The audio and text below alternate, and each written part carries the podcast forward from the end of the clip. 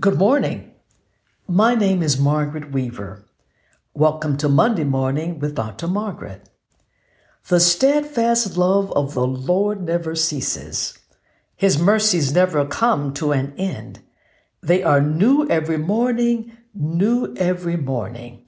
Great is thy faithfulness, O Lord. Great is thy faithfulness. Thank you so much for your encouragement and your prayers. Continue to invite others to join us by going to Margaret O. Weaver on Instagram and Margaret Weaver on Facebook. Another option is to go to this website, buzzsprout.com forward slash 175 4492. That's Buzzsprout, B U Z Z S P R O U T dot com forward slash 175 4492. The focus of our discussion is False Assumptions, Part 3. In John, the ninth chapter, verses 1 through 3, the New King James Version, we read, now, as Jesus passed by, he saw a man who was blind from birth.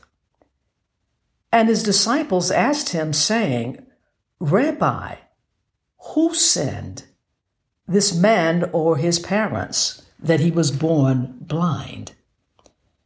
Jesus answered, Neither this man nor his parents sinned, but that the works of God should be revealed in him. Let us pray. Father, we thank you that you are the all knowing, omniscient God. There is no one like you. Bless your name. Be with us now. In Jesus' precious name we pray. Amen. The disciples of Jesus assumed that the man described in John 9 was blind because of sin. Either he sinned or his parents. The disciples left no room for any other kind of explanation.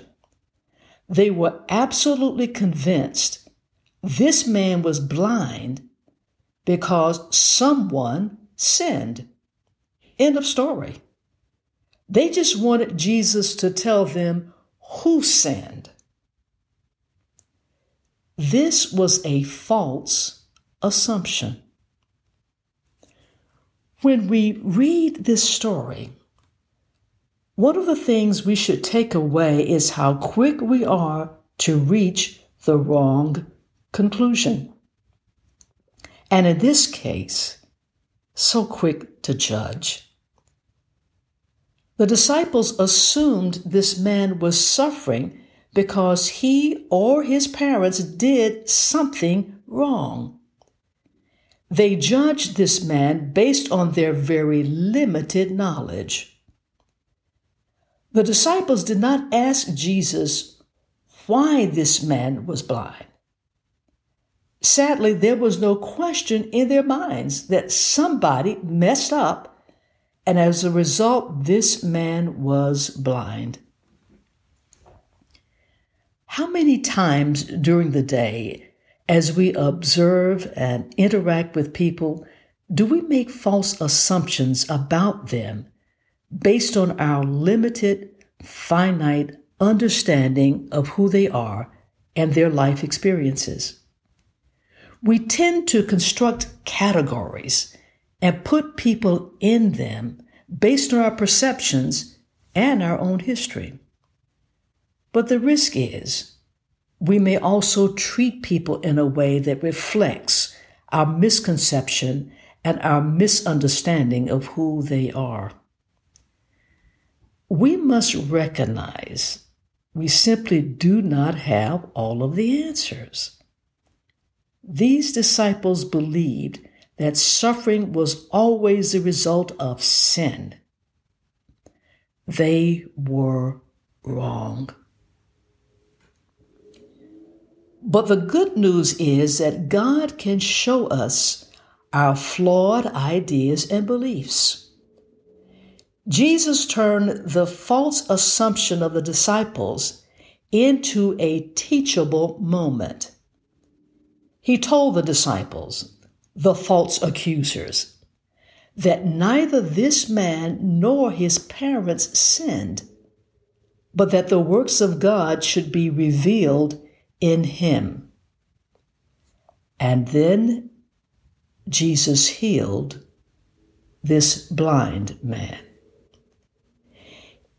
In so doing, he also healed the disciples of their blindness. He gave the blind man sight. He offered the disciples insight, a deeper understanding about suffering. Oh, how easy it is to succumb to false assumptions we make about others and ourselves. Wrong conclusions based on wrong beliefs. That is why it is so important to study, be taught, and hear the Word of God. Let us ask the Lord to expose perceptions or beliefs that we have about others or ourselves or even about God that have blinded us and led us to wrong, unfair, unjust, and unhealthy conclusions. God wants to give us the vision, the insight that we need so, like the man in John 9, we can say, One thing I know, that though I was blind, now I see. The Lord be praised.